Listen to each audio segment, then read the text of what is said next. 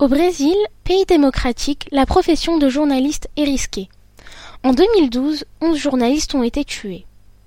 Ces 11 personnes tuées placent le Brésil parmi les 5 pays les plus meurtriers pour les journalistes.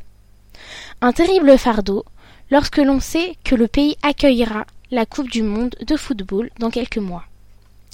Quelques années auparavant, entre 2003 et 2010, le pays a connu une importante avancée en matière de liberté d'information et aussi une amélioration de l'accès à l'information publique. En dépit de ces progrès, de nombreuses atteintes à la liberté d'information perdurent. Elles peuvent venir des autorités elles-mêmes. Ainsi, en juin 2013, lors de manifestations, une dizaine de journalistes ont été victimes de la violence de la police militaire. Par ailleurs, de nombreux journalistes assassinés enquêtaient sur des sujets sensibles le narcotrafic, la corruption ou des conflits politiques locaux.